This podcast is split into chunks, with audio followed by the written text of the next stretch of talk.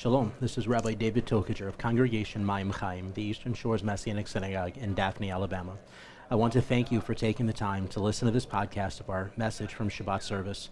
We pray it is a blessing to you and that you see the beauty and light of Yeshua Meshichenu, Yeshua, our Messiah, in every word you hear. Amen. Av HaRachamim, Father of mercies, we worship you.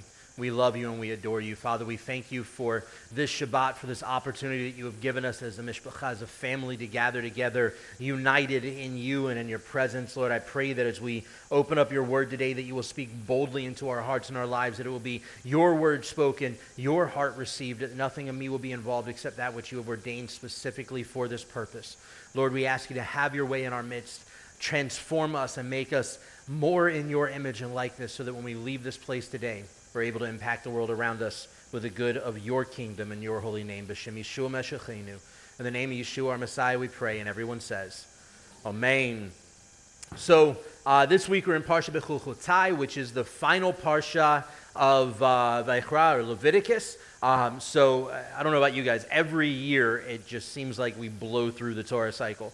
Um, this is rapidly flowing through. We'll be uh, in the high holy days in just a few months. Things are rolling quickly uh, as we move through. But it's always exciting as we watch the uh, kind of climactic building of the Parsha and where we're going uh, in this direction towards the entrance or the preparation for entrance ultimately into the promised land as we get toward the end of Deuteronomy. And so it's a really exciting time. And as we look through this parsha in particular, this is normally a double parsha, as we mentioned last week.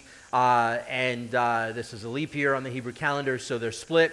Um, and it's a very short parsha in and of itself, but it's a really interesting parsha to look at because it's a, for all intents and purposes, a precursor to the blessings and curses that we read about in Deuteronomy 30, uh, 27 through 30, um, which is a really neat section of Scripture. It's one of my favorite sections of Scripture to read through. I think it really puts things in perspective in terms of how we are to live out our life and faithfulness and our walk with the Lord. So if you have your scriptures, go ahead and open up Leviticus chapter 26, beginning with verse 3. Leviticus 26, beginning with verse 3. It says, If you walk in my statutes, keep my mitzvot, and carry them out, then I will give you rains in their se- I will give you rain in their seasons. The land will yield its crops, and the trees of the field will yield their fruit. And we're skip down to verse 6. I will bring shalom or peace in the land and you will lie down with no one making you afraid. I will remove dangerous beasts from the land, and no sword will pass through your land. Verse 9 I will turn toward you, make you fruitful, and multiply you, and will confirm my covenant with you. Verse 11 I will set my tabernacle among you, and my soul will not abhor you. I will walk among you and will be your God, and you will be my people. I am Adonai your God who brought you forth out of the land of Egypt so that you would not be their slaves. And I have broken the bars of your yoke and made you walk upright.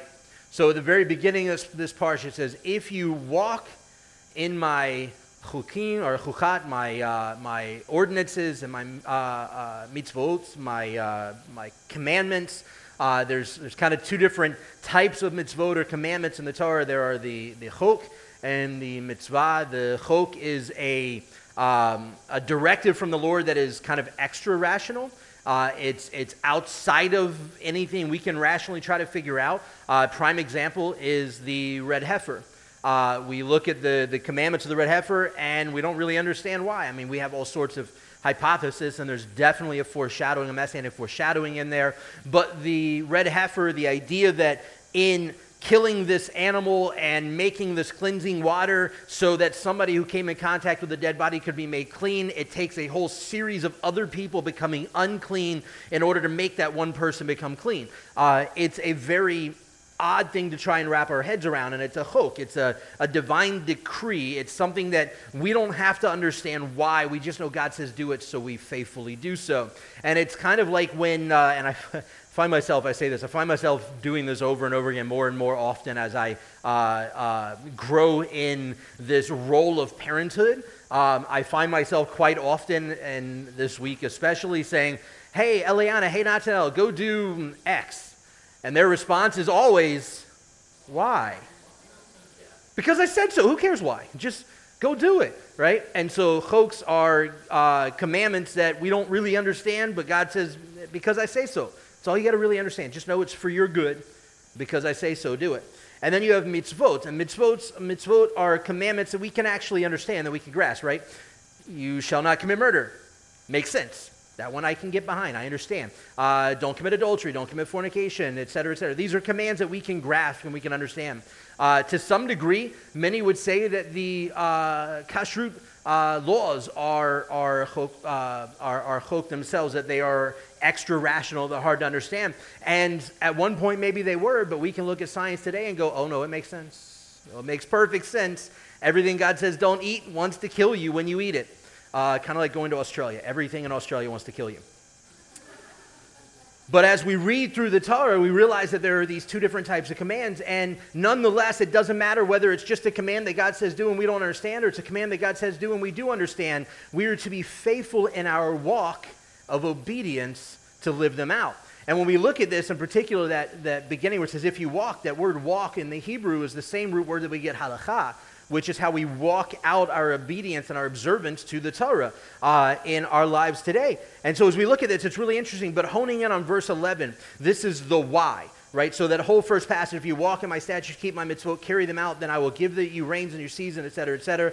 Continues on, I will bring shalom in the land, and you will lie down uh, with no one making you afraid, etc., etc. And all of this about you should keep my commandments, and then here's the why. Because we always ask why, here's the why.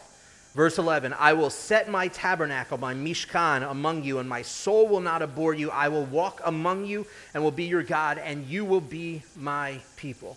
That word mishkan, uh, the, the, we, we, the Hebrew word for the tabernacle, that word mishkan, the, the base word, the root word, literally means a dwelling place or the dwelling of among us.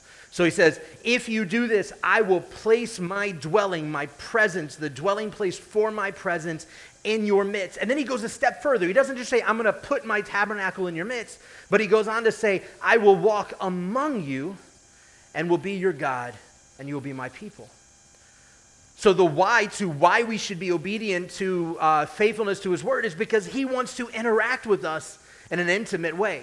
He wants to be in our midst. He wants to reside among us. He doesn't just want to be, you know, later on, David says, Hey, I've got this really cool palace, and here you are living in a tent. Uh, how about I make you a palace, even better than mine? And God says, I, I didn't want that. I didn't want a palace. I want a temporary dwelling place that I can dwell in your midst and that my presence can move about with you, right? And so it's really important that we understand the why to honoring God's word is so that his presence lives among us. And when we read this, the, verse 11 and 12, it reminds us of John 1, right? The Word became flesh and the Word tabernacled among us. He dwelled among us very literally in the person of Yeshua. And what's really interesting is, and, and I'm going to jump ahead of myself a little bit here, what's really interesting about that is that we weren't worthy, right? Israel, the Jewish people, we were not ready for the Messiah to come. We were not ready for his presence to be in our midst. As a matter of fact, it's only another 50 years or 60 years later that the temple's destroyed because his presence can't be in the midst of sin, and we were a sinful people. And yet he came and dwelt among us, anyways.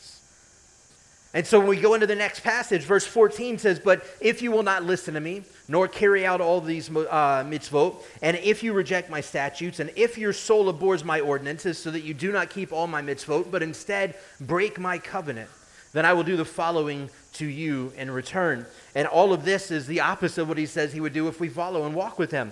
But in particular, that, that idea, he says, if you break my covenant, if you don't keep all my mitzvot and you break instead my covenant, we talked about this in Q&A, this question was brought up. Uh, the, the complete Jewish Bible says, if you void my covenant or, or something along those lines. Uh, and the reality here is that the, the, the word here in the Hebrew literally means to, to break up or to disrupt right? So we have this covenant relationship with the Lord. Mount Sinai, that was the whole purpose to it, was God was bringing us into this covenant relationship with Him. And a covenant requires two parties. And those two parties each have obligations within those covenants in order to maintain and uphold that covenant. And so here, it's not that God will break his covenant, but he says, if you do not walk faithfully with me, if you do not honor my word, if you do not live in relationship with me, if you do not provide and prepare a place for my glory, my presence to dwell among you so that I can walk among you, then you are disrupting my covenant. It says you are disrupting what I want to do. So when we go back to this in verse 6, he says, I will bring you shalom in the land, and you will lie down with no one making you afraid. What we understand is when we break the covenant, when we are disobedient to the Torah, when we are not walking in faithful relationship with the Word of God, we are not just breaking His commandments, we're not just breaking the covenant, we're disrupting the covenant, and we're disrupting the peace, the shalom that the Lord wants to give us and wants us to live in right? And how many of us are living in uh, our families and our jobs and our day to day life that there is nothing but everything except shalom, right? Everything's out of whack, everything's in turmoil. We look around us and, and everything's just a mess, right? But the Lord wants to give us shalom, He wants to give us peace. He wants to give us his presence so that we can relax without worrying about what the enemy and the world around us wants to do to us and against us. Verse 23 Now, if in spite of these things you will not uh, be chastened to me, but walk contrary to me instead, then I will also walk contrary to you. Then I will strike you, I myself, seven times for your sin. And then we skip forward to verse 40. Uh, and uh, in, that section leading up to verse 40, what's really interesting is much like the blessings and curses of Deuteronomy, the end of Deuteronomy, when we read through this section, he says, All right, so if you walk contrary to me, then these things are going to happen. And if you continue to walk contrary to me, then these things are going to happen. And if you continue to walk contrary, then these things are going to happen. In Deuteronomy, he says it kind of like this If you walk against my word, if you walk contrary to me, if you walk contrary to my ways, then these bad things are going to occur, which are the opposite of the good things I say is going to happen. And then he goes, And if that doesn't get your attention, if that doesn't cause you to make teshuvah and turn back around to me, then these things are going to happen. And he goes, And if after that you're still hard headed and it still doesn't grab your attention, then these things are going to happen. And he goes through this three or four times. And then finally at the end, he goes, And when the time comes that both the blessings and the curses have fallen upon you, right? Which means that there will be a period of time that we were obedient, and there was a period of time that we were disobedient. Right? The blessings and the curses. He says, when the time comes that you've experienced the blessings and the curses, then you will cry out to me and return. Right?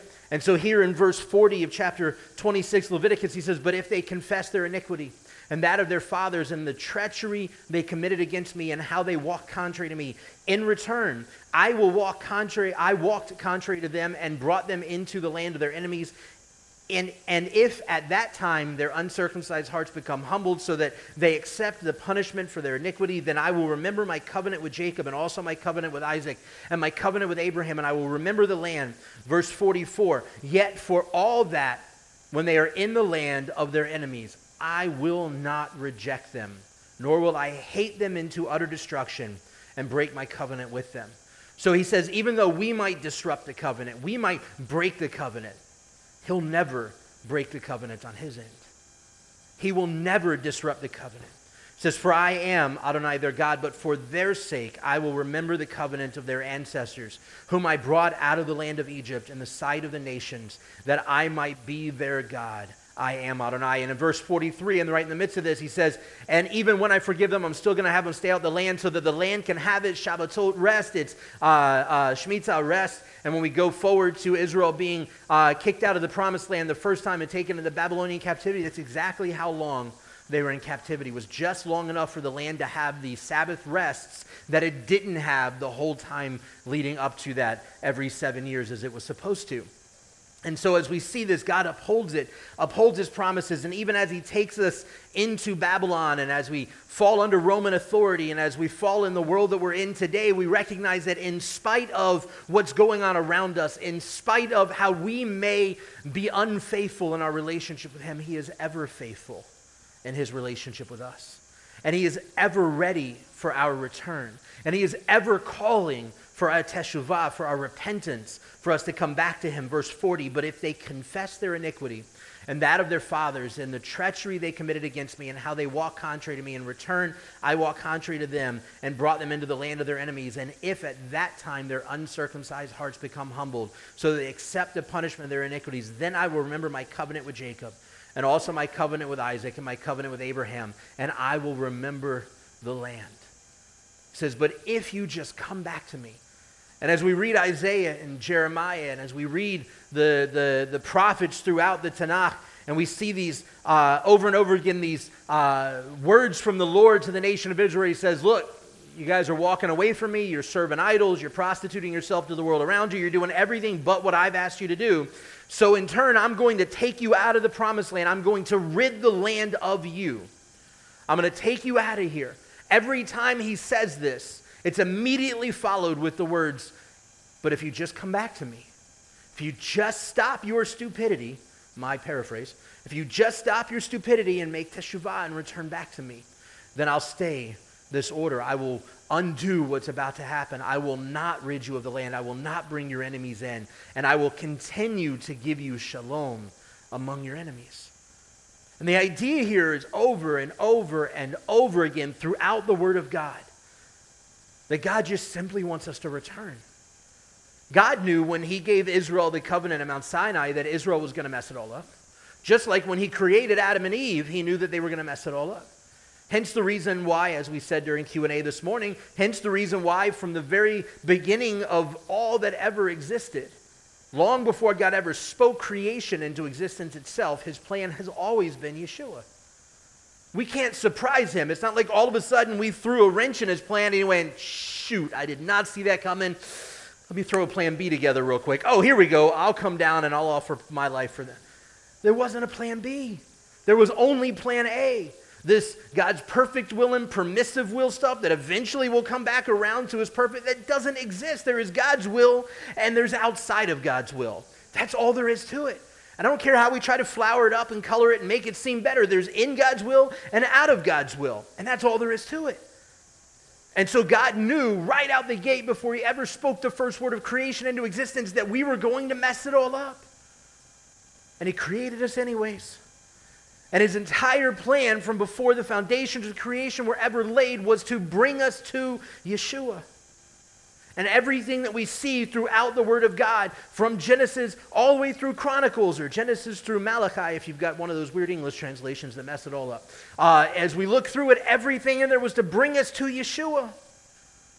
Everything was to bring us to Messiah so that we could be redeemed and restored, not so that we could be freed from all of that Old Testament stuff not so that we could be freed from having to celebrate all those feasts and festivals. Not so that we could be freed from Shabbat and not eating unkosher animals. Not so we could be freed from anything like that. But so we could be restored in faithfulness and obedience to an upright walk with Him. Something that we couldn't do on our own. No matter how hard we tried, we could not do it on our own. As a matter of fact, that's the whole uh, discussion in Matthew 5. Uh, you guys have heard me talk about it before. In Messianic Judaism, we love to hone in on Matthew 5 17, right? I've not come to do away with, uh, but, to, right? We love to hone in on that. But the reality is, is that leads us to the later part of that chapter, which then goes into this idea of Yeshua teaching that there's internal commandments and external commandments. And that internal temptation leads to external sin. And that if we allow Him to dwell on the inside, if we allow Him to make within us, as He says in this Parsha, make within us a dwelling place, His Mishkan, and that He's able to walk among us, He will handle the internal so that we don't lust and we don't hate, so that we can't then in turn commit murder and fornication or adultery. It says, For every external sin, there's an internal sin. If you let me handle the inside, the outside will be all right. But if I'm not handling the inside, the outside is going to be a complete and total train wreck. And there are a lot of believers running around right now in the world that we live in who think that their lives are all in order because on the outside it looks great. But we serve a God who knows the inside. And on the inside, they're train wrecks. And every single one of us in this room, every single one of us hearing these words right now have been in that place. Some of us may be there right now where it looks like everything's in order on the outside. We do all the right stuff at the right time in the right way, but on the inside, man, it's just a loss. It's a wreck, and we don't know what to do. Things are falling apart around us. Our families are in turmoil. People that we've held dear and loved and cared for are now gone unexpectedly and, uh, and, and at a timing that we would have never thought of. Friends, family, loved ones that are just that, that are just died, un, unfathomable ways that we could have never thought of, pain that we could have never imagined. And we try to put on this show, we try to make everything look right, and then all of a sudden one of these big hits to the gut occurs. And we just go spiraling. And the Lord says, no matter what happens, He's there waiting. No matter how far we spiral, no, how, how, no matter how far we go out of the way, He's there waiting. And He loves us and He cherishes us, and He still wants nothing more than to make His dwelling place in our midst. He wants nothing more than to walk among us.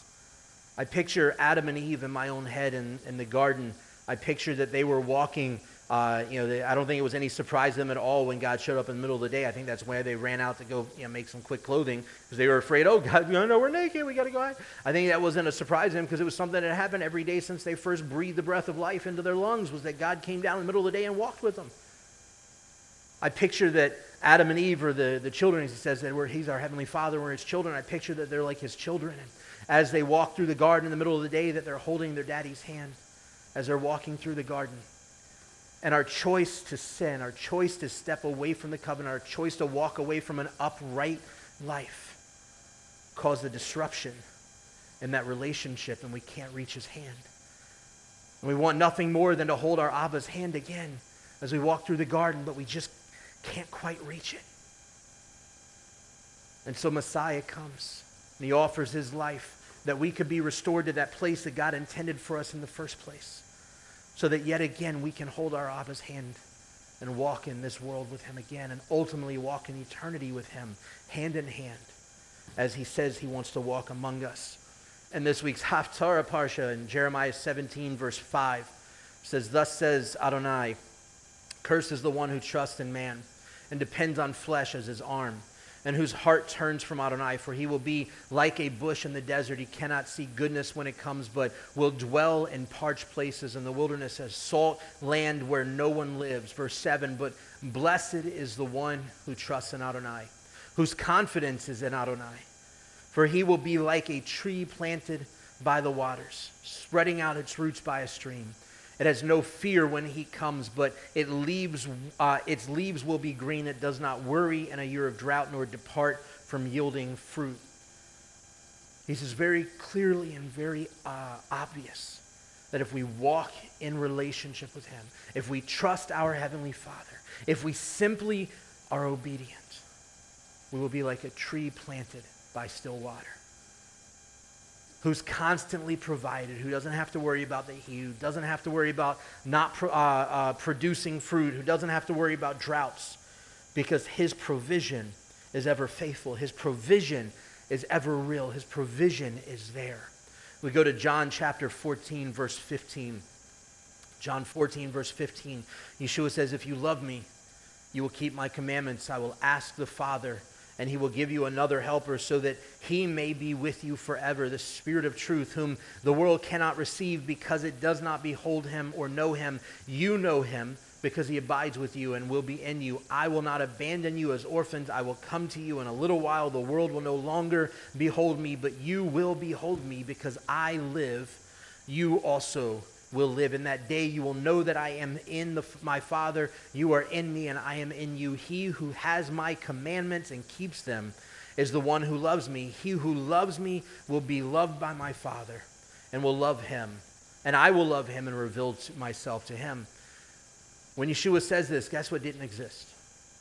The Brit the Gospels, the New Covenant writings. They didn't exist yet. Why? Because they hadn't been written. He's speaking this to his audience and he's saying, If you obey my commands. Well, what commands is he talking about? He's talking about what was already said. Why? Because he's the Word, the Word made flesh, dwelling among them. He says, If you're obedient to my word, if you are obedient to my commands, it's important that we understand that this isn't something new and it's not something that was done away with. But God's purpose for Messiah, his plan in Messiah was always to bring us back into faithful relationship with him because he knew that as long as we were trying in our own right, as long as we were trying on our own to simply uphold externally the commandments of his Torah, we were going to fail and we were still going to be sinful.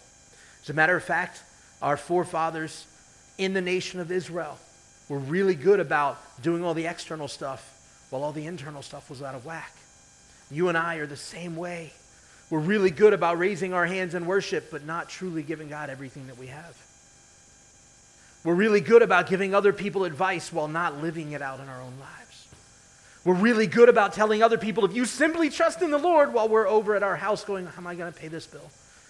How am I going to make it through this week without it? How am I going to get through there? How's my car going to make it? How's this going to happen? How's that going to happen? But listen, man, if you just simply trust the Lord, He's got you. I don't know what He's doing in my life, but He's got you over there. He has called us just as He called Israel. We are both Jew and Gentile by the blood of the Lamb, bought to be part of the commonwealth of the nation of Israel. And he's called you and I, just as he called our forefathers, the nation of Israel, to be an example to the nations. He created Adam and Eve. He didn't create Jacob and Esau. He created humanity. He didn't create Jew and Gentile. Out of Adam and Eve came forth the 70 nations, and out of the 70 wicked nations, he drew forth what would ultimately become the nation of Israel to be an example and a light to the rest of the world. And not just to live out his Torah so that the rest of the world would go, well, they look different. But he called us out to be who he would carry the seed of his light, Messiah Yeshua, through. So that through Yeshua we could truly become the blessing to the rest of the world that he promised through Abraham, our forefather. John, 1 John chapter 2, verse 3. 1 John chapter 2, verse 3 says, Now we know that we have come to know him by this if we keep his commandments. The one who says, I have come to know him and does not keep his commandments is a liar, and the truth is not in him. But whoever keeps his word in him, the love of God is true, uh, is truly made perfect. We know that we are in him by this. Whoever claims to abide in him must walk just as he walked. And in 1 John 3, he says that transgression, uh, that sin is the transgression of the law or the Torah. The only way we can define sin is by the Torah. As a matter of fact, you ask most believers today, how do we live a life of a believer? And generally speaking, we uh, don't really have an answer because we don't know. Right? Most believers think, well, all of that Old Testament stuff's done away with. And in the New Testament, we just have grace and freedom to do whatever. But that's not what the Word of God says. He says we have been bought by a price to be redeemed and restored in covenant relationship with Him.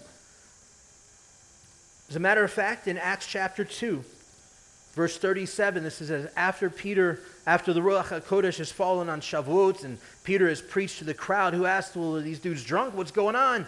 And Peter preaches this powerful message from the very beginning of, uh, of Israel's history. And in verse 37, it says, Now, when they heard this, they were cut to the heart and said to Peter and the rest of the emissaries, Fellow brethren, what shall we do? And Peter said then, uh, to them, Repent and let each of you be immersed in the name of Messiah Yeshua for the removal of your sins, not so that you can continue to sin, but that sin is removed from your life, and you will receive the gift of the Ruach HaKodesh. For the promise is for you and your children, and for all who are far away, as many as Adonai, our God, calls to himself, which is reminiscent of the words of the Torah that says, These words are not distant from you. These words are for you and for those that come after you.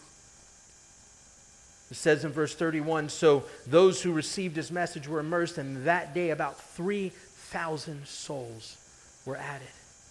And it was simply a message of repentance and restoration to covenant relationship with the Lord through the blood atonement of Messiah Yeshua. Solely because what the Lord wants to do is to make his presence dwell among us in a very literal sense. As believers in Messiah Yeshua, filled with the Ruach HaKodesh, the very Ruach, the breath that breathed and inspired the words of the entirety of the Bible from Genesis to Revelation into existence, now resides within us. And Messiah Yeshua, that word itself, now resides within us. And the only way that we can live an upright life, righteous and holy before the Lord, is through the leading of the Ruach HaKodesh and by the blood of the Lamb. We tried for millennia to do it on our own, and it got us nowhere. but Messiah came to restore us and redeem us and make us new so that his presence can, in fact, dwell among us and be a mishkan, a temporary dwelling place within us for his divine purpose. And then he calls us to be together in unity so that as we come together in unity, his presence is amplified in our midst. So that the world around us will see him in us and want the lives that we live in him in them. Far too often we get selfish in our faith and we think it's all about us and what the Lord can do or wants to do for us. And we think it's all about what God expects of us or, or what He desires for us to do. But the reality is, all He wants us to do is humble ourselves in the sight of the Lord so that He can make us His dwelling. And it simply takes a faith and trust in the work of Messiah and the blood of the Lamb so that we can live in faithful trust in His Word all the days of our life. Av HaRachamim, Father of mercies, we worship you, we love you, and we adore you. Father, we thank you that your word is true, that is living, that is breathing, that it is ever faithful and never returns void. Father, we thank you that in spite of the fact that we so readily and easily disrupt our side of the covenant with you, that you refuse to disrupt your covenant with us. Father, we thank you that no matter how far we have walked away, that you are right there beside us, calling us back ever faithful and receiving us in return. And Lord, we love you. And we thank you for the blood atonement of Messiah Yeshua. We ask you, God, to reveal yourself more and more to us each and every day. Make your presence, your dwelling, your mishkan more and more real in our lives. And Lord, make your light, the light of Messiah, shine so boldly, so powerfully, so radiantly that the world around us will experience your tangible presence in their midst as we walk in this world around us. B'Shem Yeshua Meshachinu. In the name of Yeshua Messiah we pray, and everyone says, Amen and Amen.